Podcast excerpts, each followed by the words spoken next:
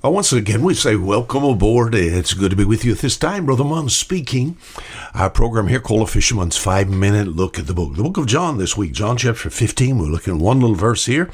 Verse three, talking about living in a dirty world. How to live in a dirty world. John chapter fifteen, reading verse three. How in the world are you? Hey, thank you. This is uh, the beginning of our broadcast week on most of the stations. Some of these programs are heard Uh, all during the day and night, different times during the week. But uh, uh, basically, this is our first in a series this week, and it's good to have you aboard.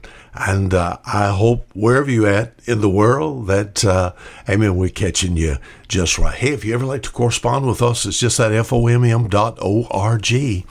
F O M M dot org, part of that World Wide Web. If we can help you, please leave us a note. John chapter fifteen, verse three.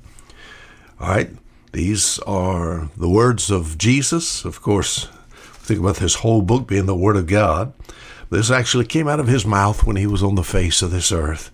He said, "Now ye are clean through the word which I have spoken unto you." Think about the Bible. I'll be honest with you. Some of the Bible's difficult. Oh, I scratch my head. And I say, Lord, what are you trying to tell us? But I tell you here, oh, quite elementary. Now you are clean. How am I clean? Now you are clean through the word which I have spoken unto you. We think about God's word. I don't understand that. I don't understand how uh, taking and immersing myself uh, in this book and uh, spending time in this book, not only just to read it, but also to memorize it, and then to meditate on it. I, I don't understand how that provides for me any type of cleaning, but I know it does. Now you are clean through the word which I have spoken unto you. Uh, many of you would certainly agree that this is a dirty world, a dirty world physically.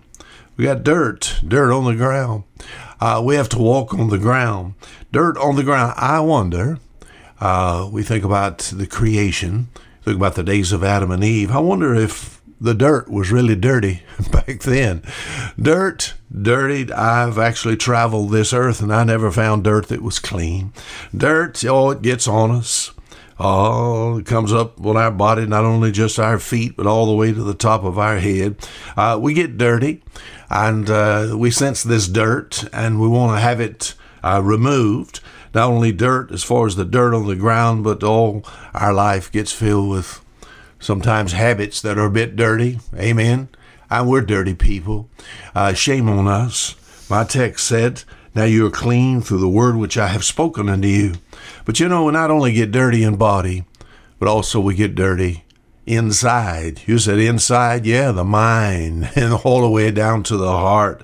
What is it? Second Corinthians chapter four talks about the God of this world, and it said he blinds the minds, and in blinding the mind, he corrupt the mind also. You know, sometimes I have looked at maybe a maybe a lady, uh, it may be a man.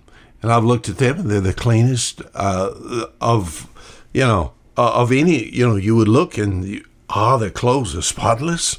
Uh, you take and look at their hands, their fingernails, everything is all clean, you know.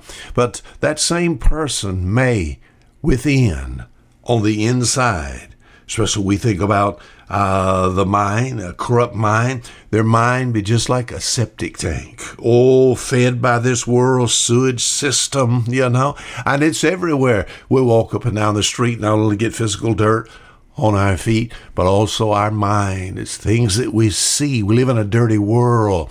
We bring sometimes this dirt right on into our house, you know. Uh, dirty world. Let me just ask you a question. It's a th- kind of a thought this week. Do you want to be clean? You know, isn't it sad to know as I read the Word of God that I find many do not even want to be clean?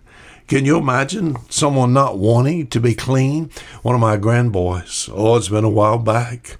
He came into uh, Grandpa and Grandma's house, and uh, my My wife, her name is Lenora. She looked at him, and I'm not going to mention his name because he may be listening. He said, "You got dirt all over you." And he said something like this, "Mimo, I love getting dirty."